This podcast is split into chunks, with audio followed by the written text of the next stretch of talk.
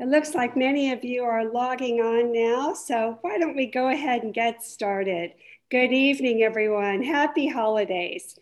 Tonight, we host one of the most eh, distinguished admirals of our time, former Supreme Allied Commander of NATO, Admiral James Stavridis. Our conversation will be highlighting the Admiral's new book, Sailing True North. Hello and season's greetings from all of us at the World Affairs Council of Greater Houston. My name is Marianne Maldonado, and I'd like to welcome you to tonight's program. As this will be our last program for 2020, I hope you've all enjoyed all of the, the programs that we brought right into your homes during this extremely challenging year. I know we're all looking forward to a happy, healthy, and productive 2021.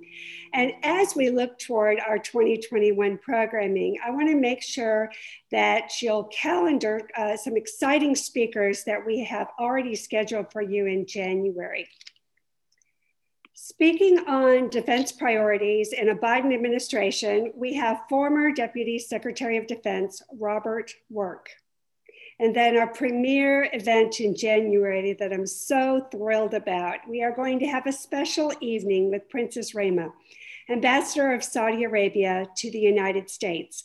Both of these are going to be really, really exciting. So make sure you register early for all of those, for both of those programs and all of our programs you can find listed on our website.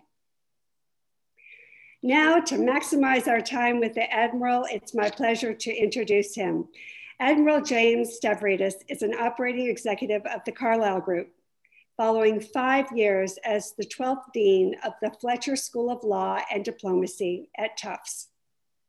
A retired four-star general, excuse me, four-star officer in the United US Navy, he has led the NATO alliance and global operations from 2009 to 2013 as Supreme Allied Commander, with responsibilities for Afghanistan, Libya, the Balkans, Syria, counter piracy, and cybersecurity.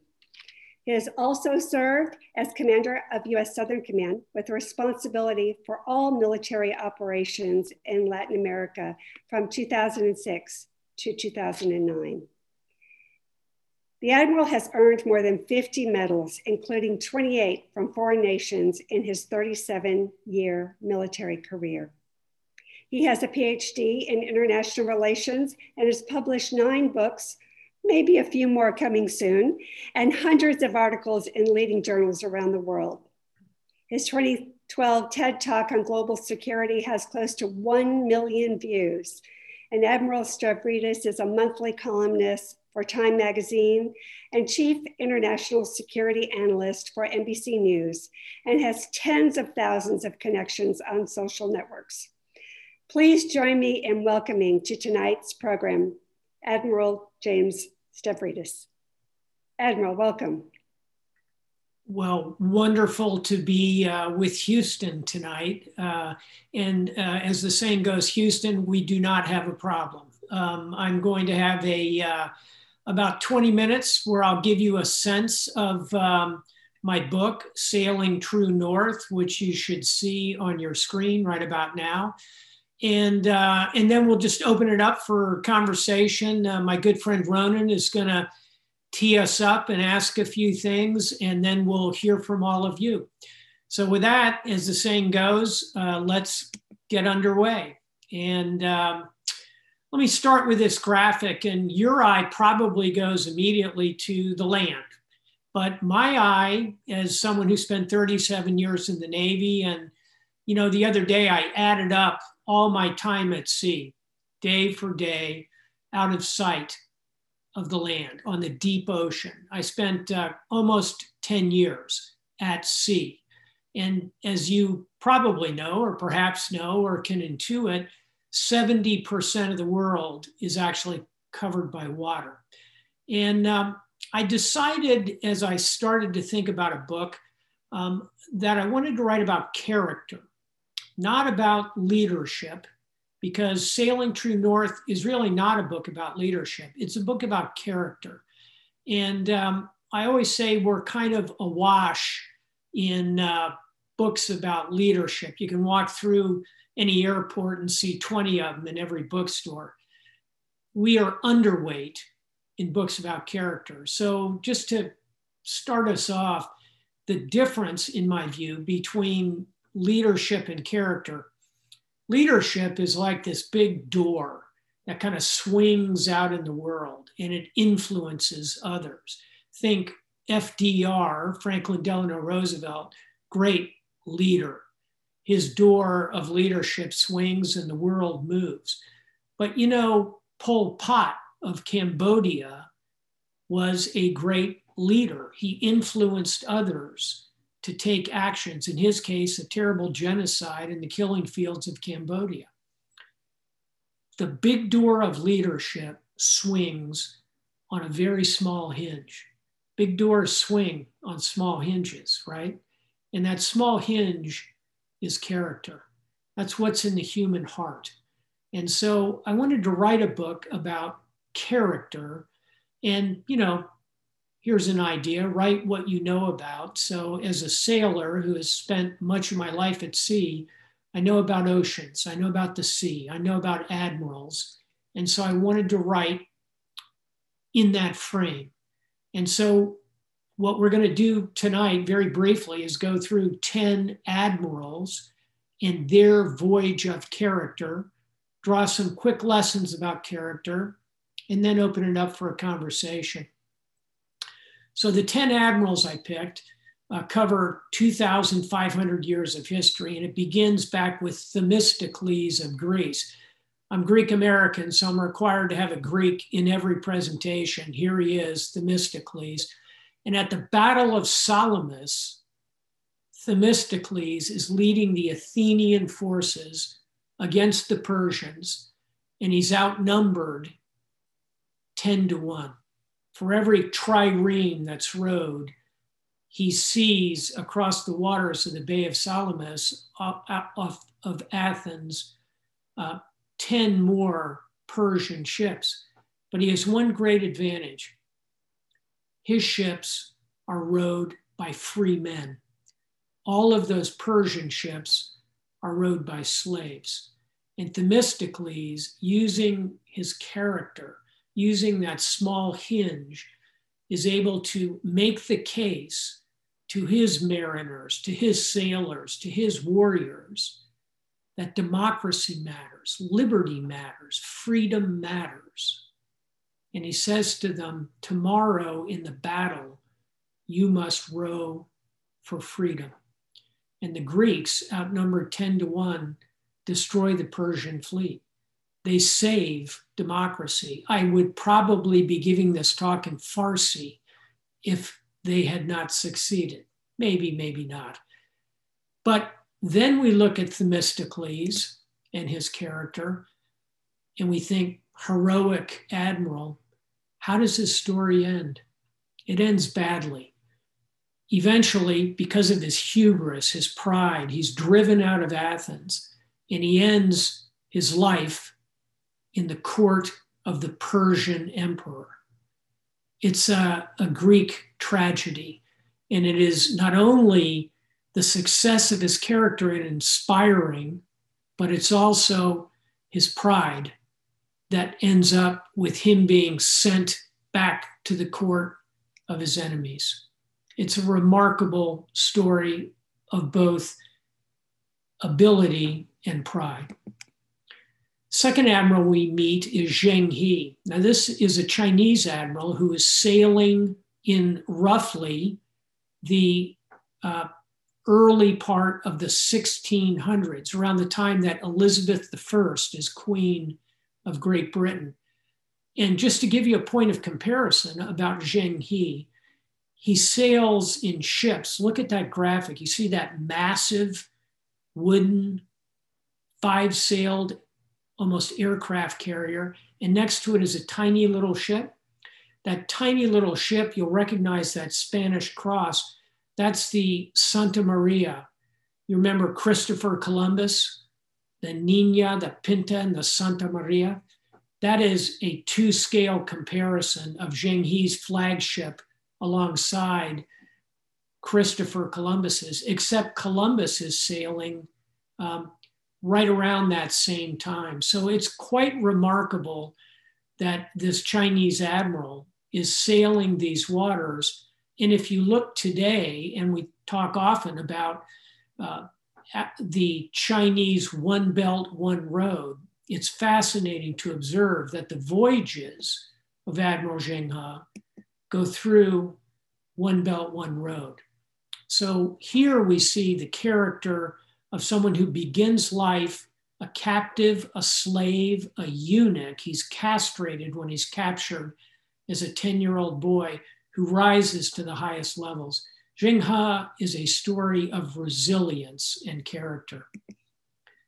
Let's jump forward and back to uh, geographically back to the United Kingdom, England, Sir Francis Drake. That's his flagship, the Golden Hind. And Drake is an extraordinary, inspirational leader, but he's also one who has a dark heart. He rapes, he kills, murders, he loots, he pillages. He's kind of a pirate, but also a patriot of his nation who leads the English fleet against the Spanish Armada. And by the way, if you've been, look at the bottom graphic there. If you've been to the Pirates of the Caribbean ride in uh, Orlando at the uh, Disney World, that's based on Sir Francis Drake.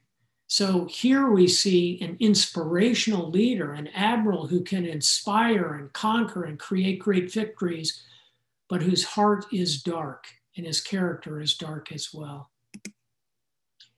Well, one of my favorite admirals, uh, jumping ahead to the early 1800s, is Vice Admiral Nelson, who is an extraordinary leader at sea he creates this band of brothers, uh, brings together his sailing captains, wins an amazing battle at Trafalgar. You see him here, as you can see, he, he has his right arm shot off. He loses one of his eyes in combat. Um, he's only five feet, five inches tall. He's perennially seasick. Can you imagine? But he wins battle after battle through his ability to build teams through his character. People want to follow him. But was he perfect? Eh, not so much. Um, here is the beautiful Lady Hamilton with whom he had um, a long extramarital affair. He eventually fathers a child out of wedlock. Um, he is someone, as I always say, who could never be confirmed by the Senate today uh, because of his moral failings but at the same time, he is a leader of immense character on the battlefield. And you see that graphic of him with his telescope to his eye? This is at the Battle of Copenhagen when he is told that he's about to receive a signal from his admiral boss in the battle. And he doesn't like the signal. So he picks up a telescope and turns it to his blind eye, the eye that's been shot out in combat. And he says to his flag captain, Hardy, I cannot see the signal. He's a willful, difficult subordinate. He has adulterous affairs, and yet his character, his ability to build teams is quite remarkable. So, Nelson, very much a mixed picture. Well, let's now come to the United States of America. And here is an admiral who personifies intellectual firepower. His character is one of study, of thinking, of writing. Alfred Thayer Mahan. He writes an extraordinary book about the underpinnings of the United States as a great sea power. I pick up echoes of that in a book I wrote several years ago about sea power and the history of the oceans. Um, Mahan personifies the Dostoevsky quote that an intellectual is a man with winter in his heart. And this is really Mahan. He is a quiet influencer. Today, we would say he is someone who is not good at interpersonal relationships but his intellectual firepower, his ability to distill knowledge into ideas is really one of character and quite extraordinary. Well, here's another admiral that I really enjoy personally, if you will, Sir Jackie Fisher. At the turn of the last century, as in between the uh, 19th and 20th century, Jackie Fisher is the head of the British Navy. He is an innovator. His ideas take the British Navy from the age of sail to steam and coal and oil fired. He builds the idea of rifled propulsion into the British Navy. And yet he comes across the great difficulty of working with the young Winston Churchill, who you see on the left here um, he personifies uh, Winston Churchill's view that the old British Navy is nothing but rum, buggery, and the lash. And he, Jackie Fisher, tries to drag the Royal Navy through Gallipoli, through its many travails in the early part of the 20th century into the modern age. His character quality is innovation. Well, here is my favorite admiral of the 10 in the book. Fleet Admiral, look at the five stars on his collar. I was only a four star admiral. Fleet Admiral Chester Nimitz, with his five stars, leads the US Navy through the Second World War. He is the admiral who was selected by Roosevelt to take command of the Pacific Fleet as it is shattered, burning, and destroyed at Pearl Harbor he is the epitome of resilience, of someone who can square his shoulders and lead the Navy forward.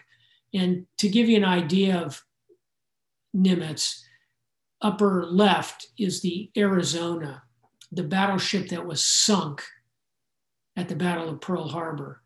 Bottom right, the Missouri, the ship upon which Nimitz stood to accept the surrender of the Japanese empire four years later. It's a story of extraordinary resilience. Coming more modern, and the first admiral that I met in the course of my life, Elmo Zumwalt, who was the chief of naval operations, the youngest chief of naval operations in Navy history, comes out of the Vietnam War as a three star. And I kind of think of him as the angel of change in the 1970s, he anticipates Black Lives Matter. He recognizes that the Navy is not quite segregated, we're not that anymore, but that it is a, a place of institutional racism. And he, he walks the decks of the Navy ships. He really drags the Navy into the modern era through change and innovation and accepting moral values. There's a lot to like about Elmo Zumwalt. Here's a, a, bit of a darker character. Some of you may have heard of uh, Admiral Elmo Zumwalt, who was um, the creator of the nuclear navy. He came up with the idea how's this for innovation? In 1950, basically, he says, let's take a nuclear reactor, which at the time is the size of two racquetball courts next to each other. Let's shrink it and let's put it in a metal tube so it can drive down to the bottom of the ocean, like Jules Verne on 20,000 Leagues Under the Sea. That's the good news. A brilliant scientist, innovator. Here's the bad news he is a difficult, difficult leader. In today's parlance, Elmo Zumwalt was a toxic leader. He yelled at people, he demeaned them, he called them names, he threw people out of his office, he pushed people around. Yet, how do you balance the brilliance, the innovation with that very difficult persona? Character can subsume real anger. And of all the admirals, of the 10 admirals in this story, for me, he's the most difficult one to score because he accomplishes so much, but his character is so acidic. And then finally, um, you know, voted the admiral you most want to have a beer with, Grace Hopper, uh, who is this woman who gets a PhD from Yale in mathematics in the 1930s.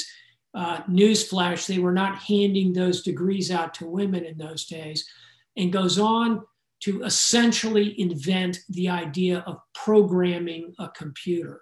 She writes the first uh, set of software. She's called the mother of COBOL. And here she is as a rear admiral toward the end of her career. Here's the glamorous young Grace Hopper. Everybody loved Grace Hopper. Her character was high emotional intelligence, loved to work with people, a practical joker, an intellect of extraordinary expanse. When she died in her apartment, they found Grace and 10,000 books in a tiny one bedroom apartment. Intellectual curiosity was the character quality of Admiral Grace Hopper. So, right about now, you ought to be saying, well, okay, Admiral, um, 10 great characters, you've told their story. What do you think? What are the qualities of character that jump out from these remarkable men and women? What are the attributes of character? What can we learn about our character in reading this book? Nimitz, a listener. Look at this graphic. This is not Photoshop. This is an actual air defense system from about 100 years ago. Nimitz was all about empathy, about listening, about creating a sense of walking in another's shoes. Grace Hopper, you know, the great reader. And I'm really proud to be talking about books to the World Affairs Council. Here are some uh, international books I've read over the last few years. Here's my top six books of 2021, um, including uh, the marvelous new book, The New Map by Daniel Yergin, including the novel by Margaret Atwood, The Testaments, about what it's like to live in an extraordinarily uh, male dominated world. Bottom left, The Splendid and the Vile by Erik Larson, about Churchill in the Blitz. Um, shameless self promotion alert my book, my next book is 2034, a novel of a world war with China.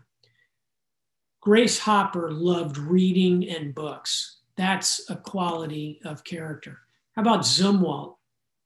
Again, here it's about values democracy, liberty, freedom of speech, gender equality, racial equality. Look, we execute those values imperfectly they're the right values. Elmo Zumwalt knew that. Lord Nelson, team building, the ability to collaborate and build teams. This photograph taken from my time as Supreme Allied Commander in NATO. These are French special forces capturing Somali pirates. But here's the punchline these French special forces landed in a Danish helicopter refueled from an Italian frigate operating from intelligence provided by American satellites with a tipper human intelligence from Iran. That's a team, that's coalition building. Nelson knew how to do that. That's an attribute of character. And then, lastly, before we open it up for some comments and questions, let me highlight Alfred Thayer Mahan, that quiet intellectual, his attribute of character was following the truth wherever it led. So this ship, this ship is the USS Maine. And some of you will recall the, the story of how the United States got into the Spanish American War. It was because this beautiful battleship blew up in Havana Harbor in 1898, February 15th, 1898. And we knew, we, the United States, we knew that it was Spanish terrorists who had put a mine on the side of the USS Maine. And that was a good narrative And that, remember the Maine, pulled us into this war, this world changing war. Except that 50 years later, we, the Navy, salvaged the USS Maine. And you know what we discovered? Was not sunk because of an external explosion. It blew up internally, probably a powder magazine. And the lesson of the USS Maine, the lesson of Alfred Thayer Mahan is follow the truth, follow the facts, follow the science before you jump into a war. That's a pretty good lesson. And I'll tell you something else.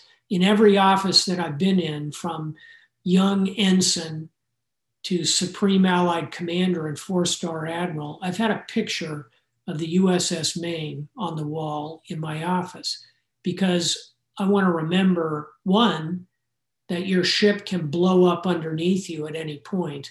And number two, I want to remember to follow the facts before you make the judgment that leads you to war. All this is hard work. I started with Themistocles, I'll end with Sisyphus. Character is hard work. You roll the boulder up the hill, you make mistakes, it rolls back down. But the qualities of character that I hope I've talked about in Sailing True North matter. And they make all of us better, whether the seas are rough or whether, like a nice day at sea, all is calm on that horizon. Character will be with you on the bad days and the good days as well. Well, it's a pleasure being with you today. Um, I'm going to turn it over to Ronan here momentarily, but I'm going to uh, also say that if you're someone who is on the social networks, uh, please join me on Twitter, on Facebook, on LinkedIn. Um, I look forward to our chat for the second half of this program and also to coming and visiting you in Houston, uh, one of the most dynamic cities in this country, when my time uh, to get a shot finally comes. Thank you. And with that, uh, over to Ronan. Thank you very much, Admiral. And uh, as you mentioned before, this is an excellent book, and we still have in this holiday season a, lot of time to want to order it. Uh, I highly recommend it. I mean, one of the things I enjoyed about it uh, that the Admiral noted is there are a lot of excellent leadership books out there. We've hosted various, uh, you know, different generals and, and high level officials who've written uh, books on leadership but this is really getting down to the kind of true or more core nature of people of their character what makes them who they are. Um, just kind of you you have an incredible array of, of 10 admirals. Um, you know they're admirals even back in the time when they might have used the term admiral obviously. But do you think there's something unique admiral about uh, people developing and and serving you know at sea? The idea that you're largely isolated from outside influences especially until recently um, you know, there was it was difficult to have uh, you know communication with the outside, even if you're in a fleet um, within your own particular ship. Um, your captain and the crew you're serving with is is your entire community. If there's something that makes character maybe more obvious and more, I suppose, uh, necessary uh, to lead for leadership and character at sea, as opposed to maybe a, you know, a general commanding on land, or even say a political figure. Yeah, I'll, I'll, I'll answer it this way. I think there are three things that make life at sea amenable to the introspection that really develops character. One is a sense of perspective. When you walk on the deck of a ship, and I would guess the vast majority of people who are on the call have been on a ship, have been out of sight of land at one time or another, have looked out at the horizon. And I always say when you look at the horizon from a ship, and you see that, that line where the sea meets the sky, what are you looking at? You're looking at eternity. And that's a pretty grounding perspective. In other words, when I walk onto the bridge of a ship or off the deck of a ship and I look at that distant point where the sea meets the sky, I recognize that my voyage on this earth is limited and that I'm simply a part of an enormous enormous flow of life here. And I think that sense of perspective grounds us in our character and helps us shed some of the ego and the petty irritation and the annoyance of the day. Uh, secondly, life at sea, although it's busy and you drive the ship and you have responsibilities to kind of navigate the ship, life at sea gives you time to read, time to reflect. Um, in every seagoing life, there is plenty of time to stop and park and open up a book and read. And I'm an enormous proponent of the idea of reading as part of the way in which we develop our character. And then, third and finally, on a ship, um, typically you're in very close quarters with other human beings and you observe them, you converse with them. And, and here I mean that whether you're on a Navy ship going to sea for nine months on an extended deployment or you're going out for 10 days on a Viking cruise line, you're around people in very intimate, close quarters.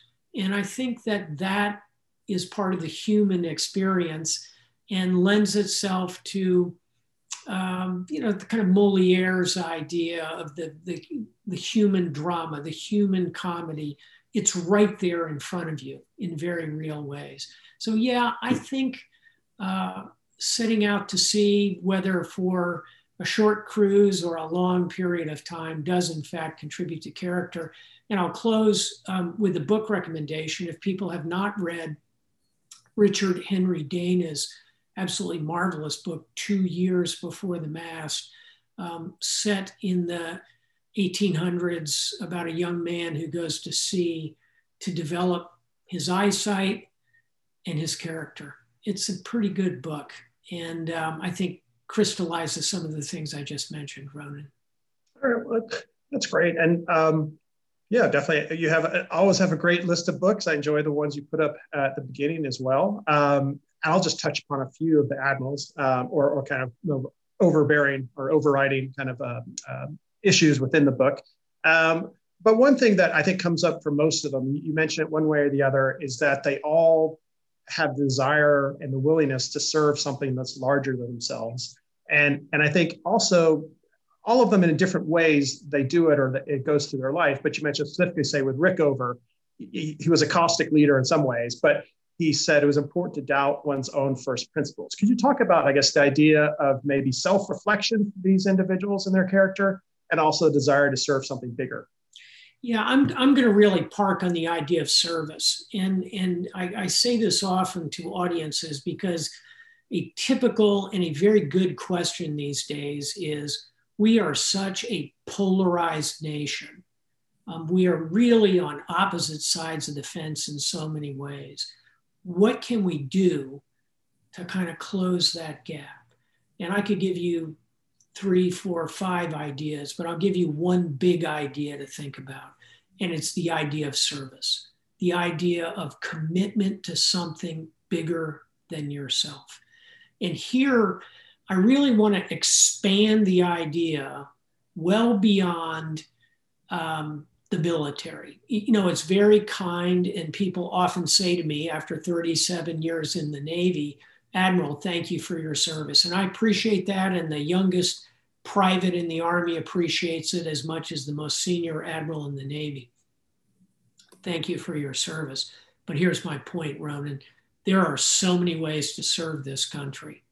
Certainly our military, but our police, our firefighters, our diplomats, our CIA officers, Peace Corps volunteers, Teach for America, Volunteer for America, our nurses and doctors, front lines of COVID, teachers in West Texas teach in a packed classroom through a COVID mask for $37,000 a year. You think she is serving the country? Boy, I do.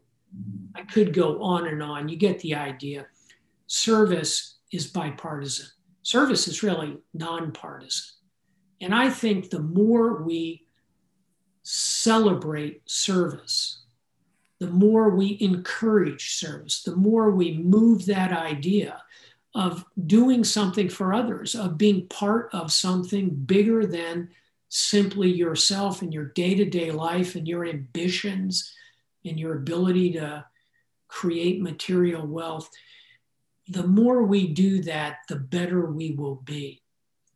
And here I'm talking to you, whether you are a Republican or a Democrat. And by the way, I'm a registered independent, always have been, come out of that military culture, raised in a military family, always had a US military ID card as a dependent till I went to Annapolis until the day I retired 37 years later, and today as a retired four star admiral. I'm an independent. I was vetted for vice president by Hillary Clinton, one of six people actually vetted by the campaign. I was offered a cabinet post by Donald Trump. I think of that, by the way, as two bullets kind of whizzing by my head. uh, my point is, I'm a centrist. And in particular, I want to move the idea of service in the broadest sense in the country. And there, I think all 10 of the admirals in Sailing True North chose service. They chose to be part of something greater than themselves.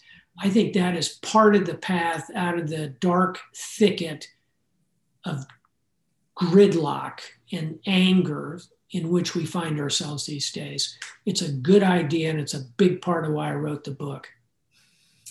And and maybe just touch upon you know one or two of those those admirals. Admiral Nelson, uh, obviously one of the most notable admirals in history. Uh, a lot of people think about you know England expects that every man will do his duty, and and the idea in terms of what we think of leadership that he was uh, willing and and to delegate and trust in people to his his subordinates to act independently. But I think you also do a great job of pointing out that at the core of his character and maybe why people were willing to follow him was because he had true compassion and concern for those serving under him. Can you talk about, I suppose, compassion and concern uh, for those uh, serving with you and how that character aspect builds leadership? I can, and and again, let's let's start with Nelson, who I always has a special place in my heart because I am only five feet, five inches tall. I am hardly that towering um, admiral coming out of central casting.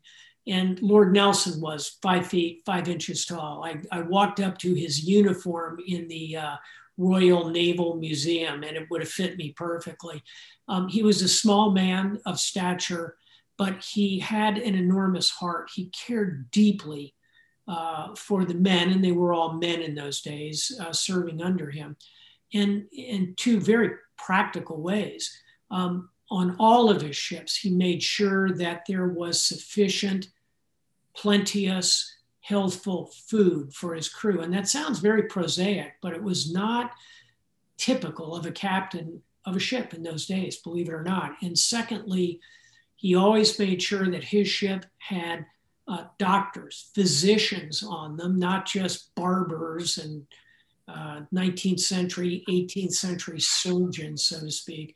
He had real medical knowledge built into his uh, ships, into his wardrobe. So he cared about people, not just in the sense of talking about it. Yeah, I really care about my people. He did practical things that demonstrated to his sailors that he cared about them. That was an enormous part of his ethos, and I think is a, a very fundamental part of character.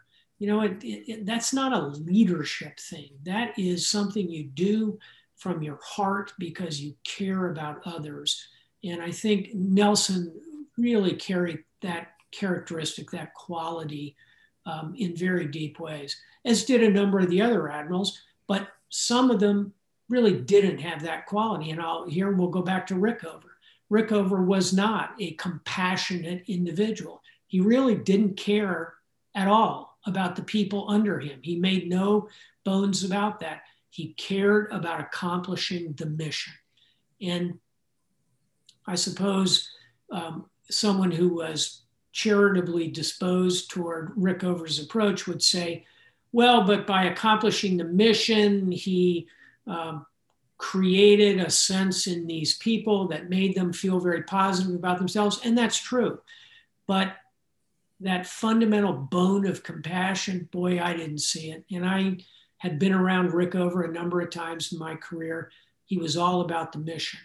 Um, that's a quality of character. It's up to each of us to judge whether that is a quality of character we want to emulate, being all about the mission, or we want to emulate the character of a Nelson who cared so deeply about the people who worked for him.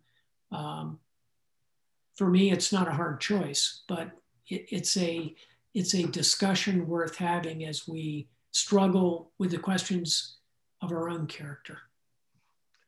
And and just to turn to, I suppose, the America's most famous admiral and, and Texas's own. It was great to, to discuss him. Uh, yeah, Chester Nimitz. Uh, for any of you who, who get to Fredericksburg, if you the World War II Museum on the War of the Pacific there is excellent, uh, and it's obviously based there because it's where Nimitz is from. You mentioned in the book that he was uh, did an incredible job handling a varying array of high-powered and high-tempered egos and personalities. Um, and he's also able to delegate and respond. But in a lot of ways, that it was, it was his own humility and humanity that built bonds with his friends and, and contacts basically throughout the Navy that made him such an effective leader to take on basically a war. Uh, you think about the Pacific, you know, taking over basically massive expanses of, of, of the globe. Can you talk about, I suppose, his best and most fundamental characteristics? Yeah, I can. And and here it's a it's a Texas story, right? I mean, here's this son of German immigrants who uh, speaks German, living in landlocked Fredericksburg, Texas, but who wants to be part of something bigger than himself. He actually initially had aspirations about being an army officer. Uh, fortunately, uh, we ended up with him going to the Naval Academy. And Nimitz is someone who would have been successful, whatever he chose to do, clearly. But boy, was he an extraordinary leader. And when I when I think about Nimitz, I think about two qualities of character. The first is resilience, something I've mentioned several times, back to Sisyphus, this sort of knowledge that, you know, in the end, that boulder is going to roll back down on you every single time. Um, but you put your shoulder to it again and again. And uh, to give you a, a, practical illustration of this, Nimitz, his, his whole career is kind of hoping that one day he'll become the admiral in charge of the Pacific Fleet. And I'm sure he could picture it in his mind, taking command of that Pacific Fleet. And he would have been dressed in his beautiful white uniform, the choker whites that we recall, gold shoulder boards, everything impeccable, standing on a battleship, thousands of sailors, all the ships in the fleet acknowledging that's not what happened. He did get command of the Pacific Fleet, but it was a couple of weeks after Pearl Harbor. Those big, beautiful battleships were sunk they were on the bottom of the harbor in Pearl Harbor. The carriers were off at sea, dodging the Japanese. All that was left in this smoking ruin of Pearl Harbor was a tiny little diesel submarine. So instead of taking command of this glittering Pacific fleet, wearing his gorgeous whites, he puts on a, a rumpled old set of khaki working uniforms has a tiny little ceremony on board a diesel submarine and takes command of what's left of the Pacific Fleet. You know, anybody else would have just like locked himself in a room and cried for a week. Nimitz just squared his shoulders and said, and here's the second character quality I'm going to build a team. And I'm going to take the best of people like Bull Halsey, and Douglas MacArthur and uh, Raymond Spruance and the young Arleigh Burke. And I'm going to build this team that will take it back to the Japanese Empire. And he does exactly that. And he does it without ego. He keeps most of the staff of his predecessor. He shows great compassion to the Admiral Husband Kimmel, who was in command at that moment. He says, could have happened to any of us. Um, even though many wanted to just crucify husband Kimmel. He was court martialed, not Nimitz. Nimitz had the compassion to understand and to walk the empathy to walk in the shoes of Admiral Husband Kimmel. So I would say the two real qualities of someone like uh, like Chester Nimitz are, you know, qualities that I kind of associate in, in very broad ways with Texas. It's, um, you know, let's build a team, let's get this thing done, let's work together, let's be pragmatic. And I think it's it's also resilience. I think of Texans as incredibly resilient people. And I think he personifies those two qualities of character and um, goes on to become, without question, the most iconic, legendary admiral in the United States Navy. Um, there's a lot to like about Chester Nimitz. I'd put those two qualities of character at the top of my list. All right, great answer. Like I said, you can all I suppose get much deeper and kind of uh, great stories too, because the book is it's really about ten fascinating personalities and ten unique people. Um, I definitely recommend you read it or, or give it a great uh, holiday gift. Um, turning to the audience, uh, Richard asks uh, from a Fletcher School graduate, class of '68, um, uh, the dean, uh, the former dean here, please comment on President-elect Biden's selection of a military man to lead the Department of Defense. How important is civilian leadership of the Defense Department? Um, I think civilian leadership of the Department of Defense is crucial. It is always the first choice. Um, in all of our secretaries of defense since the end of the Second World War, uh, we've only deviated from that twice. Once for George Marshall, who is also the Secretary of State before he became the Secretary of Defense, um, you know, and really was in every way a very broad-based interagency uh, intergovernmental internationalist so let, let's kind of park him aside the only time we have selected a fairly recently retired military was for president trump's cabinet and that was jim mattis um, and i like I like Secretary Mattis, General Jim Mattis. He's a good friend of mine. He's, you know, probably three, four, five years older than I am. Uh, he was very kind to me as I came along in the military. Um, and the theory of the case in selecting General Mattis was that it would present some kind of like guardrails around President Trump. Frankly, didn't work. And I think it simply diluted civilian control of the military. So this brings us now to Joe Biden. Um, I, I, will say candidly, I'm very surprised at the choice of another military officer. I think that um, the the woman who was highly touted for this, I know I know all three of the finalists, if you will, very well. Uh, Michelle Flournoy would have been excellent, um, and you would have had the first woman to take the department, and you would have had a pure civilian. I think that would have been quite good. Another candidate who got excellent uh, press was uh, Jeh Johnson, who was the mm-hmm. general counsel of the Department of Defense, um, and then went on to be the Secretary of Homeland Security. I know Jeh very well, African American, so you would have had that diversity plus. And uh, Jeh Johnson is calm, steady, uh, very, very capable, um, and has significant intellectual firepower and also would have brought the Department of Defense very close to the Department of Homeland Security, another plus. Um, the candidate who uh, President-elect Biden selected, uh, again, I know extremely well. He's uh, two years older than I am, a year ahead of me at West Point. I'm Annapolis grad, obviously, 76. Lloyd Austin is class of 75 in West Point. He's a superb combat leader.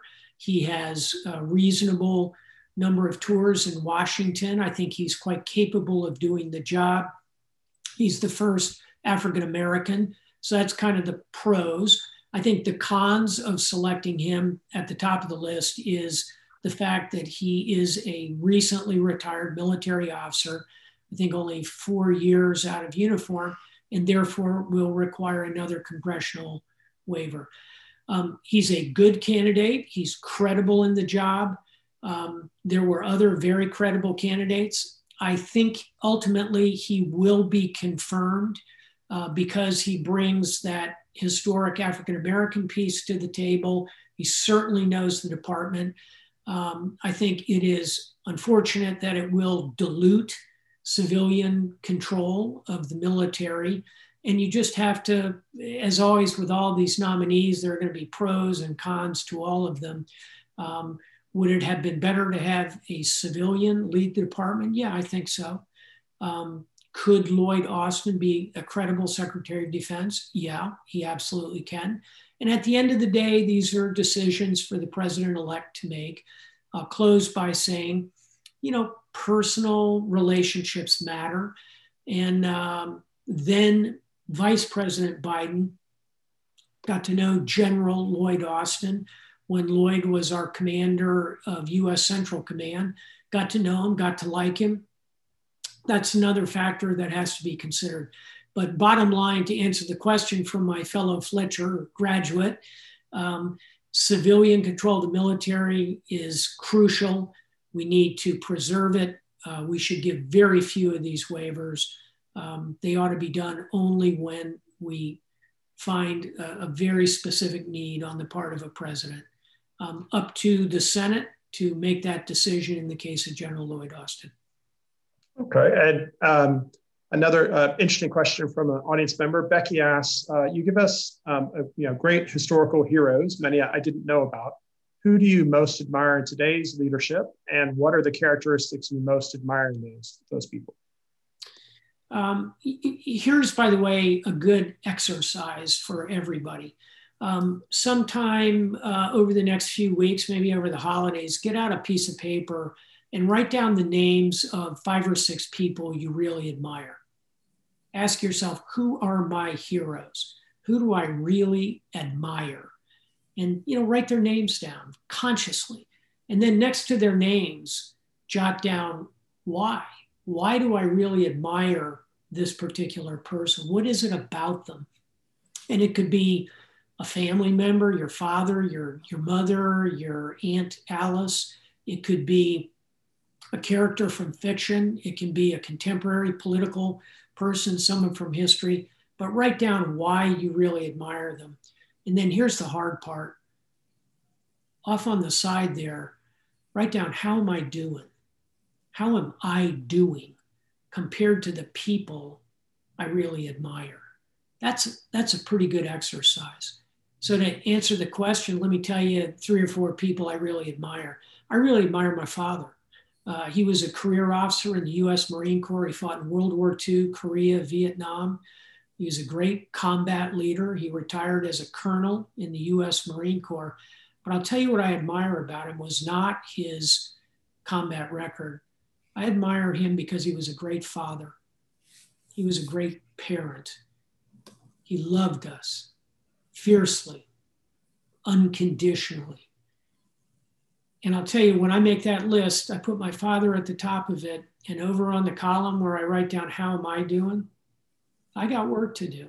You know, I have two wonderful daughters. They're both married to doctors. You know, they're great young ladies. I could, I could have been better as a parent. My father balanced life and work in the military better than I did. So, my father.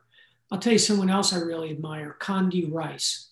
She's a Republican, but she's a centrist. I'm sure at some point she's come and spoken at the Houston World Affairs Council.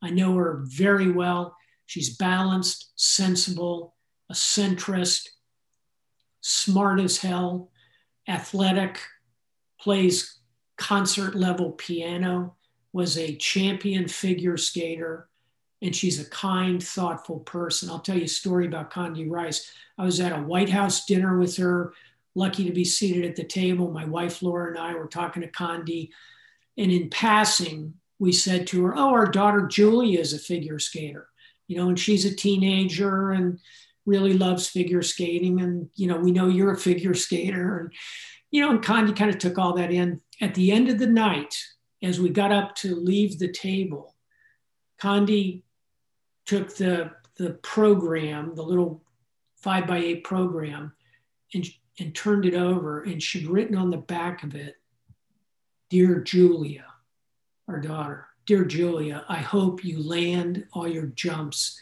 and all your spins are perfect. Condi Rice. Hmm. She was the Secretary of State at that point. Wow. That's a person of character. I really admire Condi Rice. And I'll give you a third figure from history. I admire Simon Bolivar.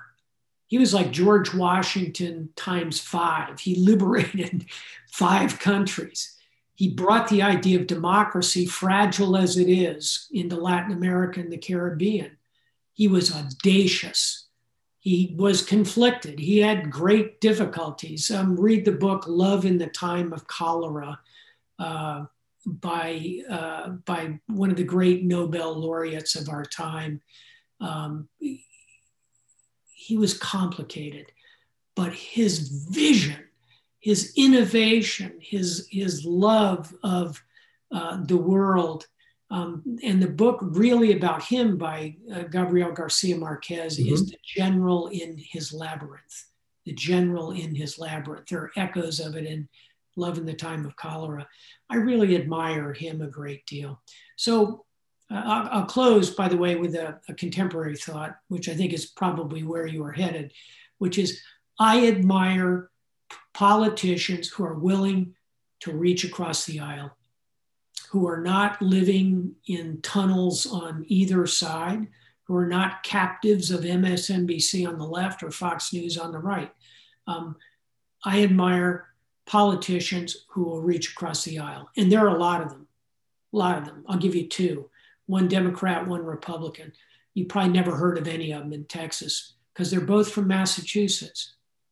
The governor of Massachusetts, the most liberal state in the country, is a Republican. Did you know that? His name mm-hmm. is Charlie Baker. This is, by the way, the most liberal state in the country that has produced Governor Mitt Romney, Governor William Weld, and currently Governor Charlie Baker. When the 50 governors of the United States get together every year, they effectively vote on the best peer. Charlie Baker won that award last year. He's a Republican governing in a Democratic state. I like him. I also like a young representative up there who is a Democrat. His name is Seth Moulton. You probably never heard of him. He briefly ran for president. He's in his early 40s. He's a combat veteran, Democrat, but constantly reaches across the aisle, tries to find solutions. I think we need more of that. And again, I'm talking to you, whether you're on the left or the right here, the greatest challenge we face as a nation is gridlock, bitterness, anger. I'm not for that. I'm for people that want to work together. That's, I think, probably a pretty good one to end on, Ronan. Yeah, but definitely. Thank you very much, Admiral. And, and we had a, a few other questions. Uh, maybe I'll pass them along to you. Um, people should have my email address, and um, let me give it to you. If you want to follow up, if you didn't get your question answered, just email me. It's real easy. It's just my name, james.stavridis at gmail.com. James.stavridis at gmail.com email me. Well, thank you so much, Admiral, for, for everything you've done and this incredible book. Um, again, it's just, it, it is a book about character, not about leadership. In A lot of ways, much more important, a deeper lesson about character. Uh, and I, I, highly recommend it. And uh, we'll also might mention the, the book that's behind your right shoulder, uh, 2034. Uh, hopefully, that I think is due in about March or April or so. Maybe you all can look out for that. Uh, you mentioned Admiral uh, Zheng He uh, you know, a few hundred years ago, but this is talking about uh, imagining a, a, a very realistic possibility of, of, a clash between the United States and China and the South China Sea, uh, not that far from now. And so it looks like an excellent book. And I just want to, on behalf of everyone watching, it's a novel. It's my tenth book, yeah. my first novel. So this is uh, a strange new voyage for me. And it's not Tom Clancy techno thriller um, you'll be disappointed if that's what you're looking for. It's a book about uh, character. It's a book about what a war would be like between the United States and China. It's a cautionary tale. We cannot afford to sleepwalk into a war with China the way Europe sleptwalked its way into a war just over 100 years ago. Thanks Absolutely. Ronan, I appreciate it.